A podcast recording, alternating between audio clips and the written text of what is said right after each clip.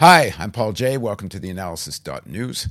In a few seconds, I'll be talking to Greg Godels about his article, uh, whose title is, If You're Asking Whether Russia is Imperialist, You're Asking the Wrong Question. Uh, please don't forget, there's a donate button, a subscribe button, a share button, all the rest. But the most important is come to the website.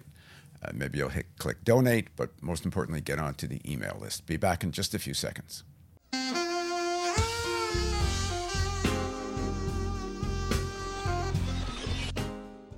In his recent article titled, Is Russia an Imperialist Country? That's not the right question to ask. Greg Godels writes, quote, as Lenin warns, the attempt to separate imperialism from its capitalist roots destines anti-imperialism to ineffectuality, quote, petty bourgeois reformism. Moralistic anti-imperialism, what Lenin calls, quote, the last Mohicans of bourgeois democracy, end quote, collapses into pacifism, a posture good for the soul, but impotent against the schemes of the great powers. Greg then writes, today's leftist celebration of a projected multipolar capitalist world is a further attempt to separate great power rivalries from their roots in capitalist, specifically monopoly, interests. Multipolarity was a feature of imperialism in the prelude to World War One. Further down, Greg writes, Lenin leaves no doubt that a country, in brackets, Tsarist Russia, can be a big player in the imperialist scramble for colonies, in brackets, or spheres of influence, close brackets, while remaining a less than robust capitalist country with remnants or foretells of other non-capitalist economic formations. In other words, their place in the imperialist system is not strictly determined by their place in the capitalist hierarchy. They can be a bright young capitalist star or a decadent old star clinging to a brilliant past while still playing a decisive role in the empire games. Now joining us is Greg Godels. He's a Pittsburgh-based writer who comments on current events, political economy, and left politics from a Marxist-Leninist perspective. His commentaries have appeared in the People's Weekly World, Political Affairs, The Morning Star, People's Voice. So, welcome, Greg. Thank you, Paul. It's a pleasure. Okay, so, Greg, there's a major disagreement in the global left over the Russian invasion of Ukraine. I think it boils down to how one assesses just what the greatest danger is to humanity at this stage of world history. In that sense, we must always keep in mind the danger of nuclear war and the climate crisis. If it is U S imperialism, then almost all political forces opposed to U S hegemony are, broadly speaking, in the anti-U S imperialist camp. In other words, a multipolarista global order is a good thing. And thus the Russian invasion is at the very least forgivable and to some even desirable. So what do you make of the argument? Yeah, look, uh, the argument is flawed. It's flawed because, of course, U S imperialism is at the top of the pyramid. It's the, it's the most powerful pyramid, uh, imperialist power in the world. Uh, no one can really rival it this time. But it doesn't follow that there are not other imperialist powers, very powerful powers that are vying for that same uh, that same position. And it doesn't follow that if, in fact, those powers, they side with Venezuela, or they side with Syria, or they side with some other uh, socialist or progressive countries, that, that they are not imperialist. In fact, they may have a very strong imperialist interest in doing that. So so the argument is flawed. It's it's it's just wrong. When when you when you look at when you look at today's events, I think it's useful to find a historical parallel. That's what good historians do, and it's certainly what good Marxists do. And I think the most uh, telling um, uh, parallel, the most uh, telling historical analogy would be the uh, lead up to World War One, in which Lenin, for example, was writing about the great powers. There were six mega powers at that time. Britain was at the top of the pyramid, and it was the competition between them. The competition for colonies at that time, for raw materials and so forth, that competition led to World War One. So my concern, of course, in writing this is that what's going on today, the rivalry between Russia as a, an imperialist power, it's a capitalist country and it's got imperial interests, and the United States is being played out in the Ukraine. And I think what Russia is doing essentially is it's mimicking U S policy over the last couple of decades. You know, I'm sure your uh, your readers, your your uh, your followers are familiar with Samantha Power and the, the doctrine of, um, of humanitarian interventionism, which we concocted as a as a uh, justification for intervening in other countries. I think Putin is doing exactly that. He sees the concerns, the interest of the Russian-speaking people in the east of Ukraine as something that he can then use and utilize, because they are being they are being attacked by uh, the Ukrainian government, as an excuse to invade. And that's where I see the uh, invasion. So that's my view. So so talk about the more sort of systemic argument Lenin made and how that applies to today. Yeah. First of all, Lenin located imperialism and capitalism. And when when you talk about multiple polar, polarity, when you talk about multiple polarity in a conversation that the left is having, they're hailing the fact that the, the U S is not an ascending imperialist power, but it appears to be perhaps a descending imperialist power. And they hail that, and they see that as uh, a good thing, which it is a good thing, but they see the rise of other imperialist powers or other powers that have imperial interest as necessarily a good thing. If we have a multipolar world, that's a good thing. But stop for a moment and return to the, the lead up to World War One. Again, you had the same kind of rivalries. You had the same kind of, of, of uh, attempt to rise to the top and challenge the British Empire. And what did it lead to? It led to World War One. It tragically led to World War One. And if you know the history, you know that it was something as simple as an assassination in the Balkans. It was something as simple as uh, Serbian nationalism. Uh, it was something as simple as the Austro-Hungarian Empire responding to that, Germany being drug into that because of their alliance with the, um, the Austro-Hungarian Empire, the Tsar having a, a, a relationship with um, uh, Serbia and rushing in to fill the, the, the breach that led to a, a war that, that led to the, the, the death of twenty million people. So that's my great fear. That's what I see as the parallel, and that's why I'm very concerned about one issue and one issue alone, and that is stopping this war. Um, because of Ukrainian nationalism, the anti-war movement has been essentially disarmed. You look around, you see rallies for glory to Ukraine. You see rallies, uh, and and the the left is afraid to align with those people because they know that they're right-wing nationalists. So you have virtually no movement in this country to stop the war. In Europe, you find, in Greece, for example, with the uh, Greek trade unions, the Communist Party of Greece, massive demonstrations. The stoppage through Piraeus, through the, through the port of NATO weapons to Ukraine. These are the kind of actions that Lenin envisioned before World War One. These are the kind of actions that Lenin spoke to the working class and said, that's what you need to be doing. Stop the war. Stop the bleeding. The losers, of course, are working people. They're little people. They're the losers in all of this. They're dying. The Russians are dying. Ukrainians are dying. And hopefully no no others will be dying outside of that. But that's, the unfortunately, the direction things are leading to. Okay. Well, before we get more into this sort of systemic analysis, let me just pick up on something you just said. Uh, Ukrainian socialists, activists that I've, I've talked to, uh, while they're against Ukraine being in NATO, Uh, they are against there even being a NATO, but they, they argue that there's no other way to fight the Russian invasion other than taking arms from NATO. So, you know, while they understand people outside not wanting to advocate for NATO in any way, uh, they don't want people to say close down the arms. Uh, and uh, because there isn't an equivalent action taking place in terms of Russian arms. So. Well, you know, you, you can't you can't base it upon what other people are going to do. They have to do the best they can. I mean, the left in, in Ukraine is being suppressed. It's it's notorious. The Communist Party in Ukraine is outlawed. Uh, Zelensky outlawed eleven opposition parties. There are really no active opposition parties in Ukraine today. Um, I know uh, the left tends to blow this up, but there is a strong ultra-right nationalist movement in Ukraine.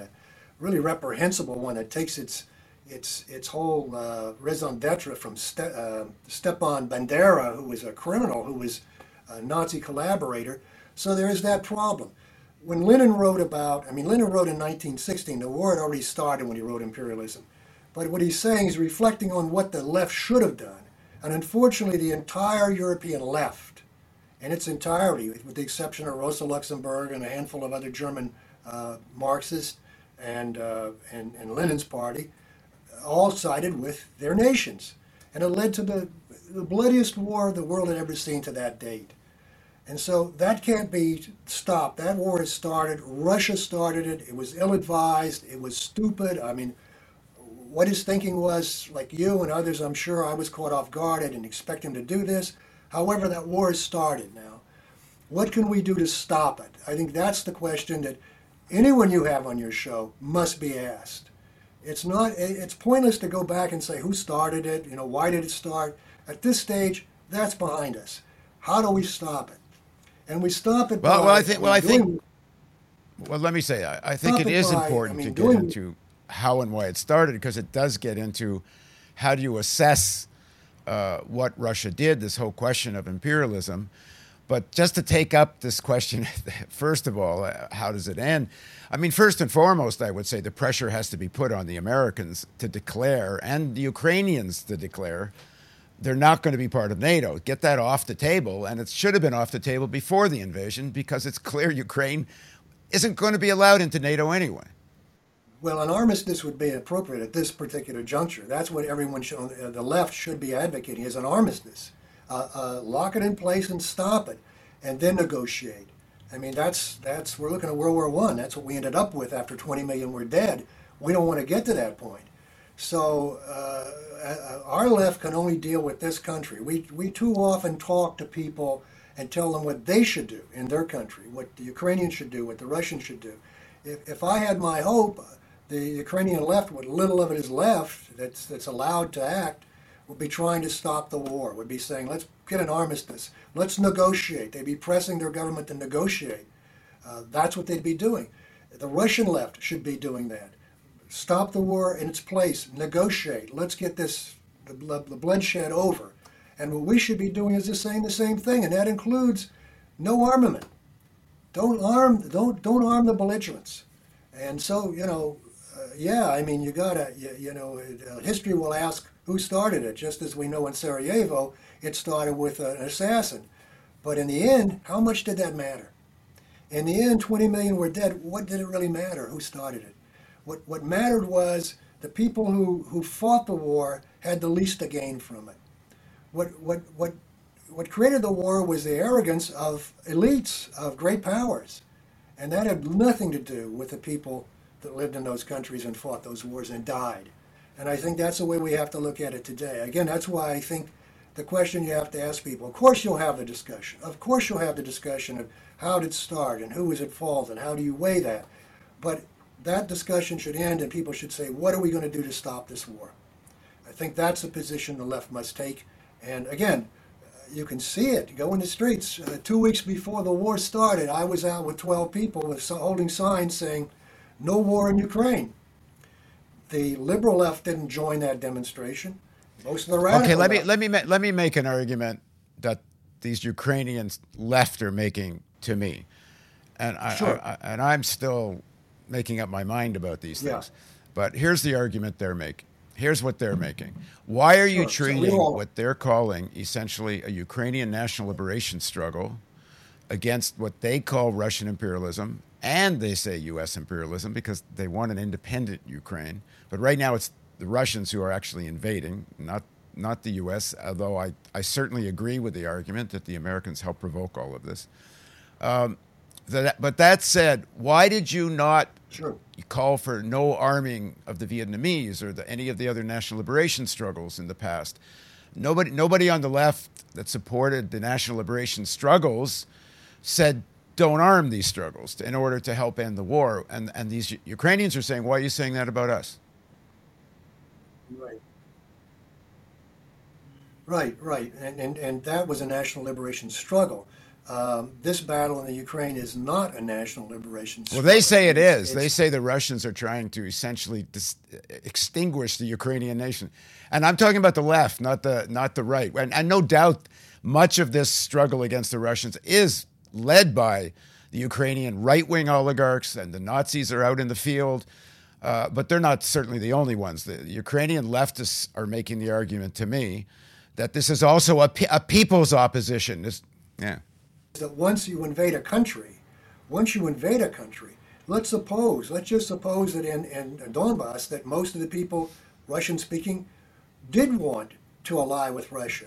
But Putin uh, stupidly starts a war, and then the Russian army's on their soil and, and disrupting their lives. Their, uh, the, the number of people that are chased out of uh, Ukraine that are t- trying to just stay alive, uh, internal migrants, external migrants, it's incredible. It's ugly.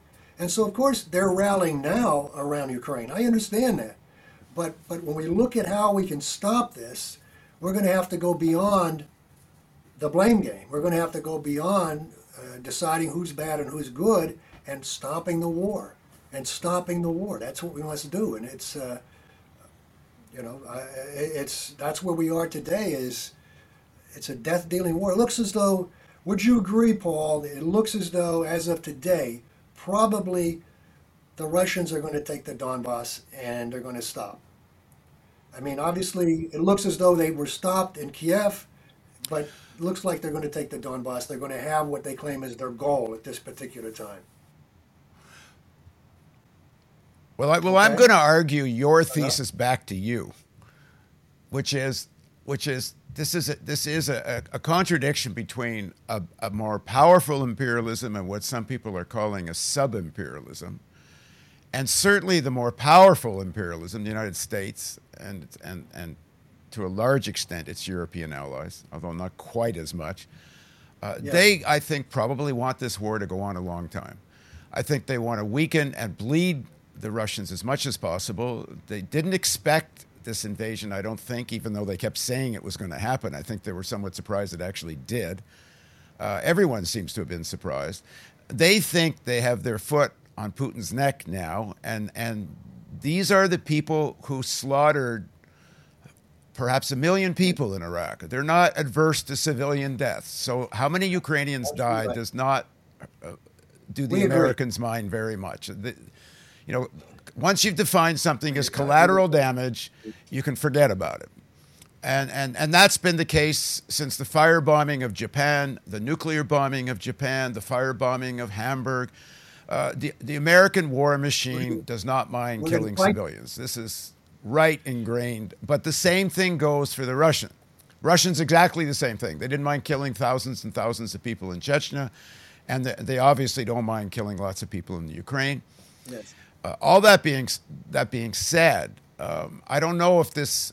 Yes, I don't. I think he should and probably will take Donbass, uh, defend this land corridor to Crimea, defend Crimea, and call it a day.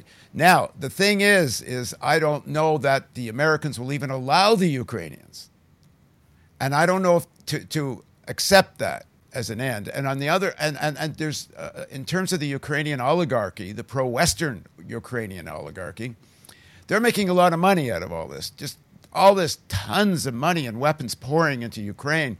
I am sure they're getting, what does the mafia call it, a taste uh, of, of all that inflow of money. And of course, the arms company are, in the U S and other places, primarily U S, are, are making a total killing out of all this.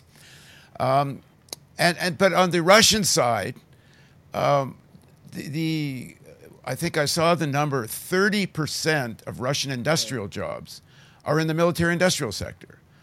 Uh, and, of course, the fossil fuel prices are through the roof. Um, I, I, I don't see a logic for the invasion in the first place. Uh, and defense of Donbass, uh, I, I, you know, they keep saying, I've heard, I hear three numbers about how many Ukrainian troops were amassing to invade Donbass. Uh, the head of the Russian Communist Party says it was one hundred fifty thousand Ukrainian troops were about to invade. Uh, uh, Lavrov says one hundred twenty thousand Ukrainian troops were about to attack Donbass.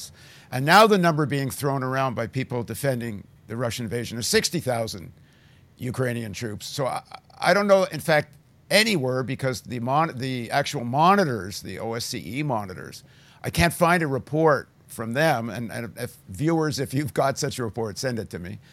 But the data on how many people in Donbass were actually killed by Ukrainian army between twenty eighteen till the end of twenty twenty-one, just before all this began, was three hundred ten people in the entire period killed by Ukrainian armed forces of civilians in Donbass. So I, I don't, you know, I'm, as I say, I'm quite happy to change my mind on all this. I'm just looking at the data that's available. It did not, does not seem no, there was an imminent no, threat no. to Donbass, which leaves, which leaves you with that, that, that Putin mm-hmm. had imperial designs, believed that he could do this as, as another Crimea. And yeah, the, the, the ultimate objective probably was Uh, Donbass, you know, the Donbass region, uh, land quarter to Crimea, Crimea. Th- this, this probably was the, the real objective. I don't know that it ends there because, as I say, I don't know the Americans and the Ukrainian oligarchy well, you, you, will let right. it and, end. And you there. want to grab some people on the left and shake them and say, look, your thinking is still twentieth century thinking. You're still thinking as though the Soviet Union exists. You're still thinking as though there's a Cold War going on, that there's these two poles out there. One is socialist and one of them is capitalist. And you're thinking that way, and you've got to go back to great power thinking. You're exactly right. I mean, I, I couldn't agree more with you. Russia operates like a great power. And I, I you cited, you mentioned that little piece in my article in which I talked about Russia in nineteen fourteen as being kind of a tin-pot capitalist country, yet it was a great power operating in the imperialist system. And we again have an imperialist system. It, uh, the the kind of glue and unifying force has been up till now U S triumphalism. The U S was running the show and dictating the rules of the game. And Putin says, well, look, I know what the rules of the game are. I saw them in operation. I saw the U S goes into a country, uh, into, into Yugoslavia and dismantles the country because they're saving the people. They're saving the Muslims. They're doing this. It was all B S, okay? So he has his B S now, which you've cited in the case of Ukraine. But remember, Ukraine is a proxy country. You know, let's not elevate it into what it's not. Ukraine, until twenty fourteen, um, before twenty fourteen, but uh, it had a, a right-wing government. Then it had a Russia-oriented government, uh, but hesitant, didn't know whether to want to go which way. And then there was a coup, and then there was the, the new government. It doesn't have a legitimate government. It doesn't represent the people of Ukraine in any way, shape, or form. You can't have a government that, what, eight years ago there was a coup deposing the pres- then president. You can't have that government and say it's legitimate. And so what we're faced with is an awful situation. Okay, but but but wait a sec. There, seventy over seventy percent of people voted for Zelensky, including lots of people in Donbass, because he promised to have a peaceful resolution of that. Uh, now, he, he didn't follow through, no doubt, and he was down to something like twenty-four percent in the polls. But it's, a, it's it certainly is legitimate a government as as the American government, which is, you know, a total manipulation by the American oligarchies. What can you, what can you do about that? I mean, it's, I mean, well, that's the standard. That's supposed to be the Democrat, sorry, the Democratic standard, and certainly yeah. the Putin government's no more legitimate. So, all these, right. you know, all these elections of all the countries involved right. we're talking in, about are all, are all, you know, mostly, mostly right, elections right. amongst and the elites so to decide who rules. The people have very little Czar, to say. About. When you had a King George in England, and you had uh, uh, Wilhelm, they're all cousins for Christ's sake at that time. You had all these people operating. The illegitimacy of the people making decisions was apparent to everybody. Today, it's not so apparent. I think it's apparent to you. It's certainly apparent to me, but that's the reality. So you again, you have to use the the example of uh, pre-World War One, the kind of classic imperialism. That's the era we're in. We're in a twenty-first. Okay, well, let me let me give you restate that multipolarista argument again as one of the people that. Or its advocates said on a podcast I heard recently, that the world is now divided into two basic camps. The socialist countries, and he defined these as Venezuela, Nicaragua, Cuba, China, uh, I think there were a couple, I think he included North Korea, um, and then there's some, uh, some capitalist countries allied with that camp, and he sees Russia as allied with socialist China. Versus U S imperialism, which is the main enemy of the people of the world. And so the, this multipolarista, mm-hmm. multipolar world, which has China at the sort of center of it, um, is a good thing. And, and a stronger Russia is a good thing because, again, it's another pole, uh, center of resistance to U S empire. Uh, the person I'm thinking of actually called the Russian invasion a mistaken mm-hmm. tactic, which I find yeah. to yeah, call the slaughter of thousands of people a mistaken tactic, almost almost, soci- almost sociopathic, but at any rate. Uh, but what? But there's a lot of people making the multipolar argument um, who, who, you know, they're not defenders of, uh, of of the Russian invasion, but they think that the U S NATO alliance well, is, it is. is the bigger. But that danger. Doesn't mean that you you you want a multi you, you view multipolarity as though a goal. I mean, it, it, U S is a bigger danger. We know that. I mean, it's indisputable, but it doesn't follow. Again, the logic is flawed. That, that we want a multipolar world. How can that be advantageous? It wasn't advantageous in nineteen fourteen, you know, when you had uh, Germany allied with Austria-Hungary, you had Russia allied with Fran- the France and, and Great Britain, you had the U S come in later. These were imperialist countries with their own narrow interest, but they had formed coalitions against one another. It led to a massive war. People have to, uh, they have to understand that logic. They have to go read Lenin again and understand that logic.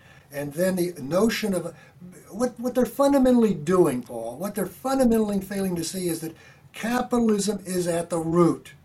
If you have five countries that now are vying with the United States, but they're capitalist countries and they have imperialist interests and they exercise those interests, supporting that multipolarity doesn't get you anywhere. You still have an imperialist system based upon capitalism.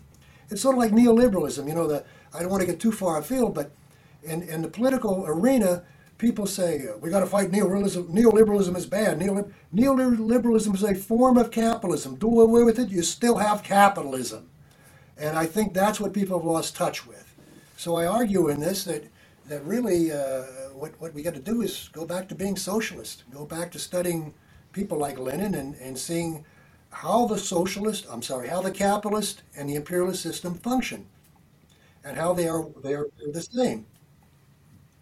Well, p- part of this question, I think, comes back to something we were touching on before. What is actual solidarity, real solidarity yeah. with the Ukrainian worker, workers? Well, you know, what does it mean? What does it mean? And and and I'll go back to the argument. Again, this is the Ukrainian left I'm talking about, socialists. I'm going to be interviewed. I've interviewed a couple already. I'm going to interview another one. And a lot of these people that are, you know, supporting Russia, they hate the fact I'm I'm giving a platform for this section of the Ukrainian yeah. left to speak, but tough luck. These are the people that are actually in the streets dealing with a war. And, and some, the people attacking and critiquing me are sitting in front of their computers in the comfort of their houses. Um, they are saying... What what too much of the left analysis is doing is removing the agency of the Ukrainian working class and working people. And that they, and, and, and the Ukrainian, and I would add to that the agency of the Ukrainian elites. Because the Ukrainian elites could have declared no NATO prior to the invasion. You know, they, there was no, they, you know, they're not going to get into NATO. It was clear they would never have consensus amongst the NATO. Maybe a na- na- never may be an exaggeration, but in any foreseeable time frame, at France, Germany, Turkey, I mean, many NATO countries w- prior to this invasion were not going to allow Ukraine into NATO. For even and even if the United States was doing what they call uh, an almost NATO by arming Ukraine to such an extent, there's still not an Article five. Well, and that's a big deal, as we can see now.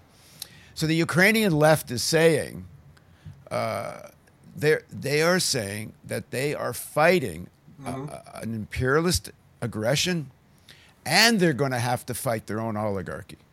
They have to do both. But right now, they have to deal with the Russian invasion, and people need to be able to support that fight. Now, if I was there, I might have You know, if I was Ukrainian, maybe I would have said, you know what, instead of this armed struggle, why don't millions of us sit in the highways and block Russian tanks? I, I don't know that the militarization we, we of this thing so quickly was the was the best choice, But but it's, just let me finish. But but I don't know that anyone saying that would have had any influence anyway. And two, at this point, the multipolar world's not a matter of yes. choice either. It it exists objectively. It's a question of what kind of solidarity do we give to people who are fighting non-U S imperialism, imperialisms, because it comes up in different places. And you have somebody like yeah. Gilbert Achcar, who's a, an academic, a progressive activist in England. Like he, he argues very strongly we should actually vigorously support the arming. No, no U, NATO troops in Ukraine, but support the arming uh, of Ukrainians fighting uh, Russian in- invasion. Uh, again, I, I'm, I'm on the fence at the moment on that exact point, uh, but I, I'm also quiet about it because I don't know who am I to tell Ukrainians who are fighting for their lives where they're going to get their weapons.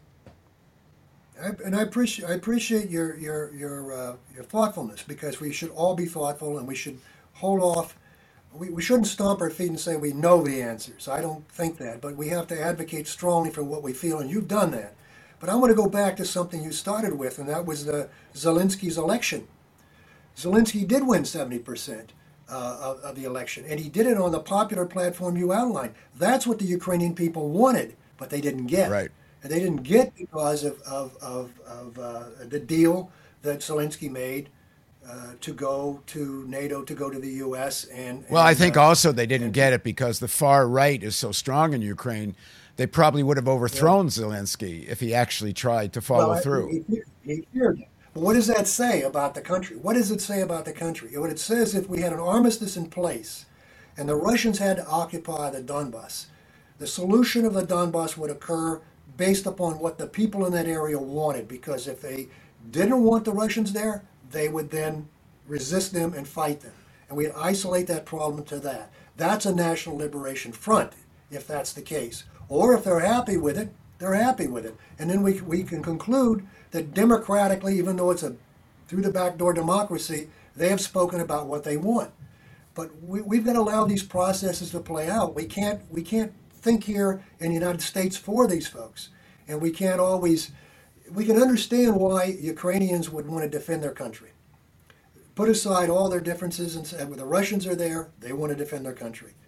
Um, but I don't think we should we should uh, uh, aid in the escalation. Look, the Ukrainians aren't going to defeat Russia, right? Does anyone think that the Ukrainians are going to defeat Russia? Just militarily, just objectively. Well, I no. think the Americans so, are talking that way because they want the war to go on forever. Exactly, and you said it earlier, and you, and, and you couldn't be more right, that that the, the, the goal of the United States in this case is to drag this on forever. The scariest thing is that we have a, a man whose faculties are being challenged daily, a man who who's really quite old and, and, and hasn't shown a lot of insight and a lot of gumption in the past, standing between Victoria Nuland and uh, Blinken, who would push this thing forward, and Coons in the Democratic Party, who says, send troops. That's the guy that's the roadblock to to, to, to an all-out war. Well, and that's so, what it'll be. I mean, yeah, it, I mean, so far, Biden at least has been against the uh, uh, no-fly zone, which yeah. which which is yeah. something, because you're right. There's a lot of forces in the U S power structure that would, would have a no-fly zone, and uh, the danger of nuclear war couldn't be greater. Oh, my God. Exactly, exactly. So I think we have to prioritize our concerns, and I think stopping this war in place uh, is important. Minsk, Minsk too, Zelensky made a, a, an error. Why he did it, I don't know, but he, he would not allow that to be implemented. That was a big mistake. That got the Russians all riled up. Uh, they were wrong to do what they did. We could, can't we agree on these things? Okay. All right, so let's sum up here a little bit. Um, Uh, I mean, I think we, sure. we mostly agree. And I think if you're talking about the moment we're in, you know, if anyone wants this war over, meaning if the Americans, if the West Europeans, but also Ukrainian government, and first and foremost, Ukrainian government, the onus, I think, is even more on them. A declaration of no NATO, a, a, an acceptance, acknowledgement of the fact that they're not going to be retaking Donbass. Uh, certainly not the uh, the two areas of Lugansk and Donetsk. Uh, th- these these the, right. At least these areas have it's, it seems clearly articulated that they don't want to be part of Ukraine. And there should be an internationally supervised referendum.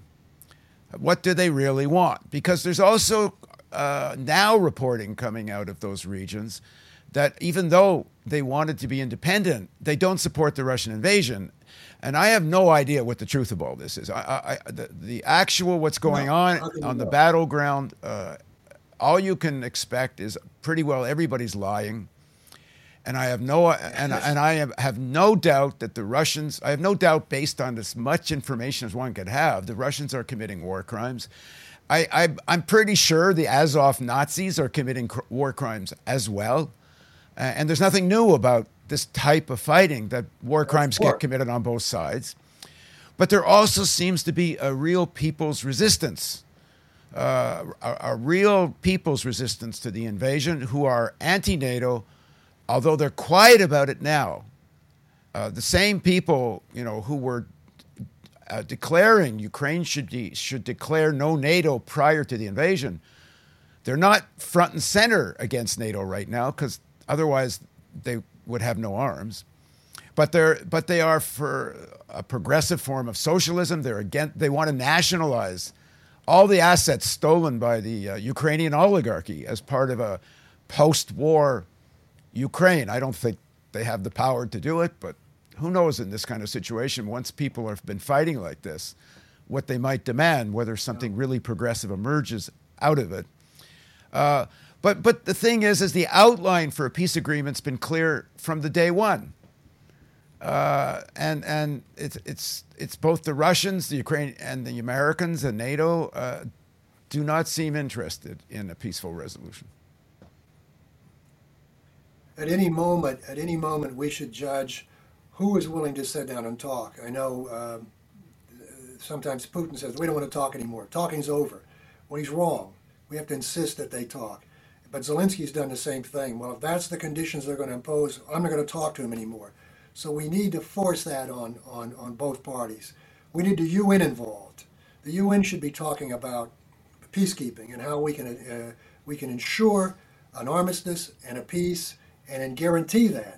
Well, you know, you know what? One thing one thing we, we could demand of the American government, for whatever it's our demands are worth, which doesn't seem very much, but at any rate, an absolute freeze in on all arms to Ukraine in exchange for a ceasefire and in exchange for a real negotiation. Yes. Uh, but I have not heard a word. Negotiation. You just. But I've not heard a word of that. The Americans just want to pour more arms into Ukraine.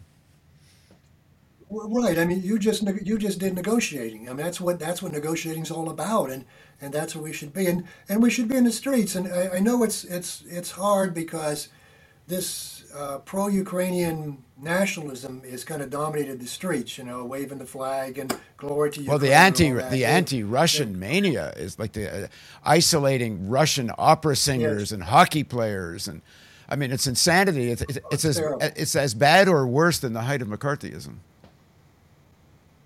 Uh, yeah, you you know what struck me was uh, University of Florida, supposed an educational institute. They had a Karl Marx study room, and they, they changed the name of it as though Karl Marx had something to do with Putin's Russia. I mean, it has nothing to do with Putin's Russia.